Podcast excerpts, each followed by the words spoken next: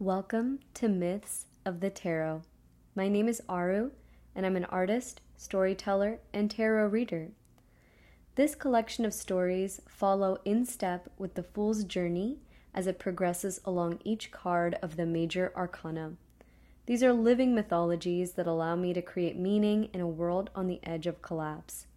To keep apocalyptic visions of the future from clouding my senses, I conjure up meaning for all that defies explanation and reason in the here and the now.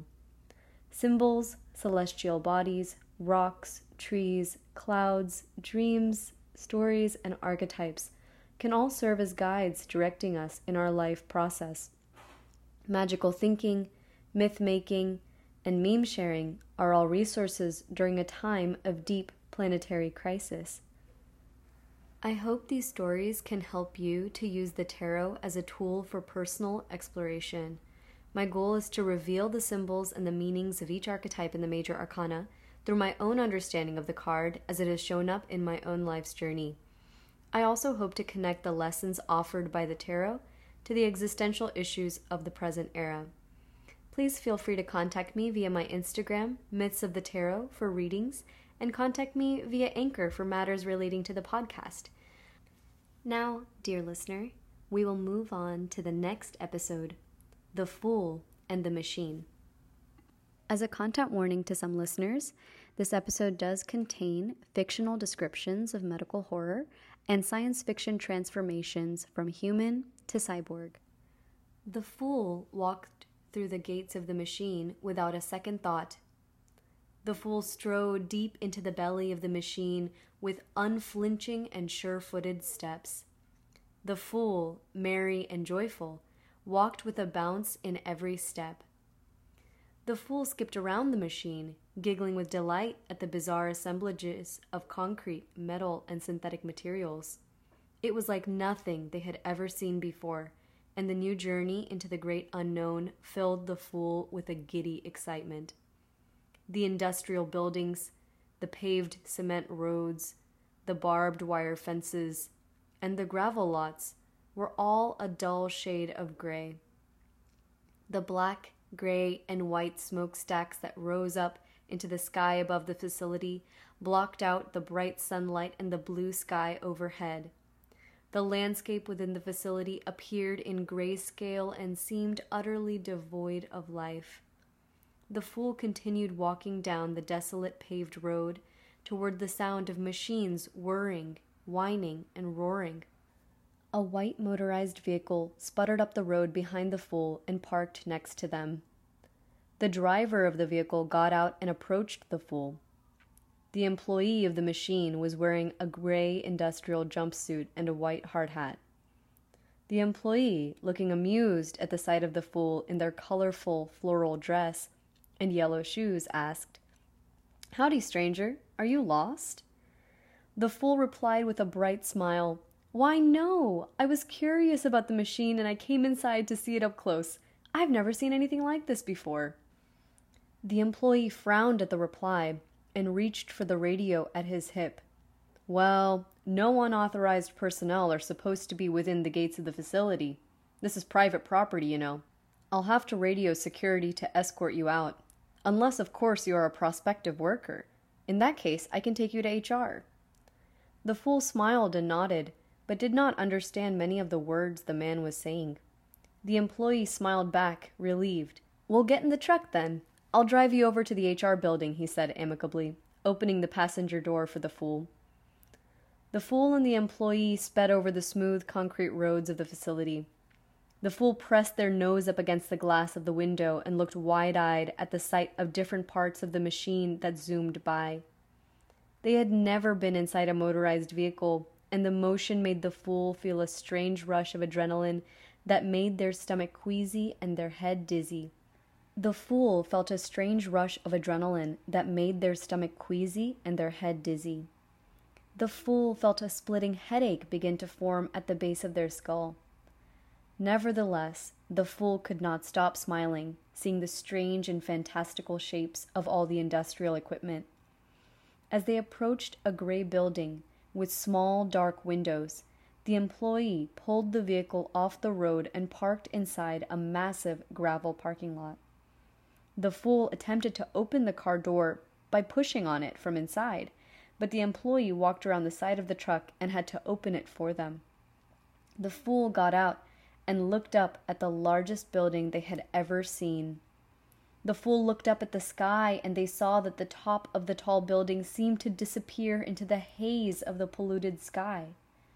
The concrete sides of the building were dotted with tiny black windows, and there were too many floors for the fool to count. Outside the building was a gravel lot filled with an army of work trucks that looked identical to the one driven by the employee. Each one was carefully parked into a massive grid that surrounded the building, and the fool saw that the parking lot seemed to go on past the horizon line. The fool looked down at the ground, and they saw a tiny pop of color amidst the dusty gray of the crushed rocks a few yards away from where they stood. It was a tiny dandelion plant, with delicate green leaves and a cluster of yellow flowers. The fool walked over and smiled at the little plant. The plant smiled back at the fool. Next to the bright yellow flower was a fluffy older white seed head and a younger, unopened green flower bud. Instinctively, the fool reached down and gently plucked the seed head, holding it in their left hand. The employee had been busy putting on a pair of heavy duty neoprene gloves and unloaded a large spray pump from the truck bed. Good eye, kid, the employee said, looking over at the tiny plant by the fool's feet. The fool beamed at the compliment. Why, thank you. It was easy to spot this beautiful thing, given how dead and gray the machine is. The employee walked over, pointed the nozzle, and sprayed the plant with a gray liquid. Instantly, the leaves and flowers wilted, and their original vibrant colors faded to a ghostly gray. The employee placed the herbicide equipment back into the truck and quickly hopped back into the driver's seat. He rolled the window down and called out cheerfully to the fool. Well, buddy, I gotta go. I have to spray down two more lots after this one. Head in through those double doors, and the employment office is the first door on your left. I sure hope you get a better job than me. The employee chuckled and drove away. The fool heard the truck drive away, but had not taken their eyes off the dead dandelion in front of them. The fool had never seen a living being die in front of their eyes. The fool had never seen a being killed with such casual efficiency. The fool knew that the machine's real name was death. It was the machine that had killed the tree of life and the little dandelion. The fool placed the ink spotted leaf they had collected from the mother tree by the dying little plant, a recognition of mutual dying and death. The fool lifted the dandelion's seed head to their lips made an innocent wish and blew the seeds into the wind, an acknowledgment of birth and new life. The splitting headache grew larger and was now most painfully pounding inside the fool's head. The fool approached the building's door and pulled it open. They paused briefly, surprised by the air conditioned air, and walked into the first room on the left that the employee had told them to go to. The HR office was as drab and gray as the exterior of the building. There was another employee of the machine seated at a desk in the front of the room, which bore the sign Prospective Hires. This employee did not wear any protective equipment, but did wear a gray button down shirt. His hair was neatly combed and he wore a polite smile. He gestured for the fool to take a seat in front of him, he handed the fool a document attached to a clipboard along with a small ballpoint pen. The fool quickly accepted these items, but looked blankly at the rows and rows of fine print on the document. The tiny symbols made the headache inside the fool's skull pound terribly. The employee spoke with robotic precision. Welcome to the facility. These are forms that all prospective workers must fill out. If you can read, Please review the information provided. If you can write, provide the information requested. The fool laughed and said, I cannot read or write. The employee's eyes glinted, and he smiled politely. He slid an ink pad across the table to the fool. In that case, please provide a thumbprint on the last page as your signature. The fool pressed their fingerprint first into the ink pad and then onto the contract. The employee took the contract and provided a countersign with an elegant fountain pen. The fool briefly marveled at the beauty of his signature, but the contract was quickly whisked away by the employee. Please follow me, he said smoothly, as he rose up from his chair in one fluid motion.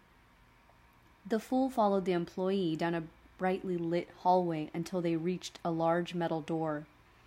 The employee scanned his badge at the door and put his eyes up to a retinal scanner. The door opened automatically, and the fool followed the employee inside with great curiosity. This is the automated processing room. In a moment, I will activate the employer, the surgeon, and the hypnotist. Place all your garments in the bin and put on this gray gown. Please lay down on the operating table when you are ready, said the employee with a practiced professionalism. The fool placed their happy, bright yellow and floral green garments and shoes inside a metal bin and put on the gray hospital gown. As the fool lay down, the employee approached the computer and logged in using his secure domain account. He opened three applications with three clicks and initiated the sequence of events.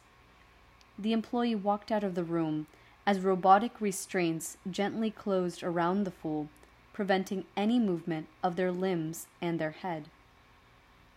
Hello. A soft and gentle voice called out from hidden speakers near the operating table. I am the employer. As per our contract, I will be splitting you into two. I will begin with your spirit and the energy which animates your body and mind. The fool's headache began to increase, and they began to panic, their eyes darting from left to right, trying to identify the source of the sound. The employer began to speak in many tongues, and the voices coming from the speaker multiplied and increased in volume. The utterances were indoctrination, a spell, and a transfer of information that snaked their way into the trapped fool's ear. As the sound entered into them, the fool's spirit began to tear, as two separate entities began to form and pull away from each other.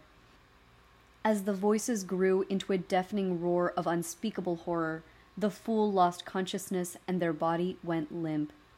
The two spirits were now polar opposites and could not be contained in the same vessel.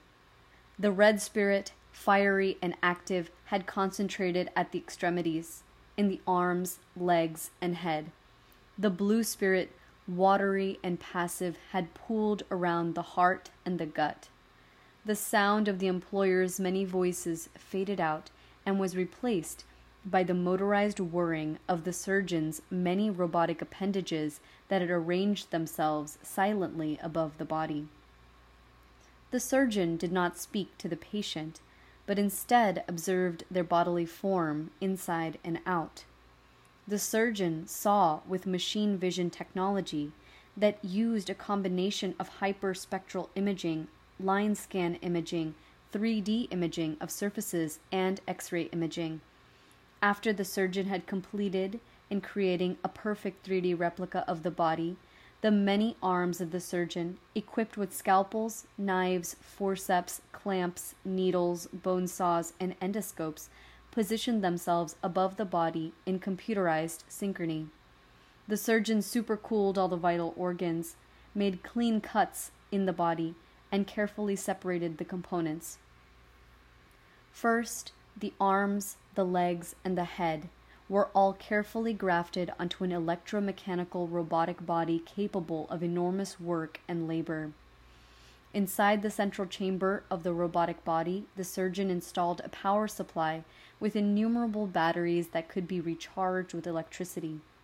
The robotic hand of the surgeon flipped on the main breaker, and the cyborg jerked alive as the neurons in his biological components experienced electrical stimulus from the electromechanical components.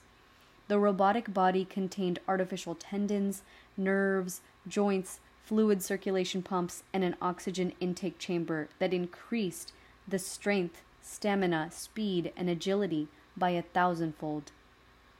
Hundreds of tiny nanobots teemed amidst the internal machinery, ready to fix any damage or replace any broken component in the blink of an eye.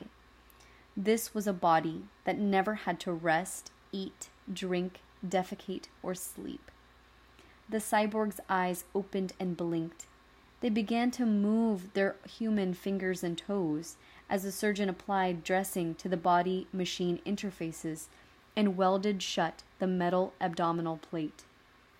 Second, the heart and the gut were all placed inside a glass and metal tank filled with liquid, with an innumerable amount of inflow and outflow pipes. The surgeon had fused the esophagus of the digestive tract to the inside of a polymer feed tube, intubated the trachea to a silicon breathing tube, and had delicately cauterized the arteries and veins of the neck. Installed within the tank was a highly intelligent computer capable of monitoring internal conditions, maintaining optimal homeostasis, and speaking with gut microbes. The surgeon dipped a long electrode tentacle into the tank and applied an electric shock to the still heart of the body. The surgeon gently poured a birthing potion containing anti clotting agents, probiotic cultures, vitamins, and minerals into the watery vat. The torso suspended in the liquid did not move, but the heart was now beating and the gut was stretching and contracting. This was a body that could never work, speak, walk, see, hear, smell, or taste. Yet in this robotic womb, the cyborg lived and dreamed. The surgeon welded on a cap for the top of the tank and sealed off the closed system from the outside world. The surgeon's robotic arms retracted and disappeared into multiple panels in the ceiling, the walls, and the floor. The door to the room opened, and an elderly man wearing a light gray suit walked in, dangling a golden pocket watch in his hand. He smiled at the two cyborgs and approached them. He first spoke to the cyborg that never had to rest, eat, drink, defecate, or sleep. Hello, I am the hypnotist. I am here to shape your mind in service to the machine. Please relax and cooperate. He began to gently swing the golden pocket watch in front of the cyborg's face. The cyborg's eyes followed the pendulum movement as if they were magnetically attracted to the gleaming golden surface, back and forth, back and forth. The hypnotist said, Cyborg, listen closely. You are dynamic. You are consciousness. You are fire. You are activity. You are creation. You are outer expression. You are external magic. You are the magician. And so the magician was born. The hypnotist turned to the cyborg that could never work, speak, walk, see, hear, smell, or taste he began to gently swing the pocket watch in front of his own face. The hypnotist fell into a deep trance and moved past the veil into a watery dream world. The cyborg's presence within this dimension was immediately palpable to the hypnotist, and he spoke out into the void. Cyborg, listen closely. You are static. You are unconsciousness. You are water. You are intuition. You are inner truth. You are internal magic. You are the high priestess. And so the high priestess was born. The hypnotist awoke from his dream and entered back into the world of the machine. He quickly exited the room as forklifts and cranes began to transport the magician and the high priestess to different units within the machine. Tune in next time to hear the next story The Magician's Creations. Thank you very much for listening. Please let me know what you think at Myths of the Tarot on Anchor or Instagram.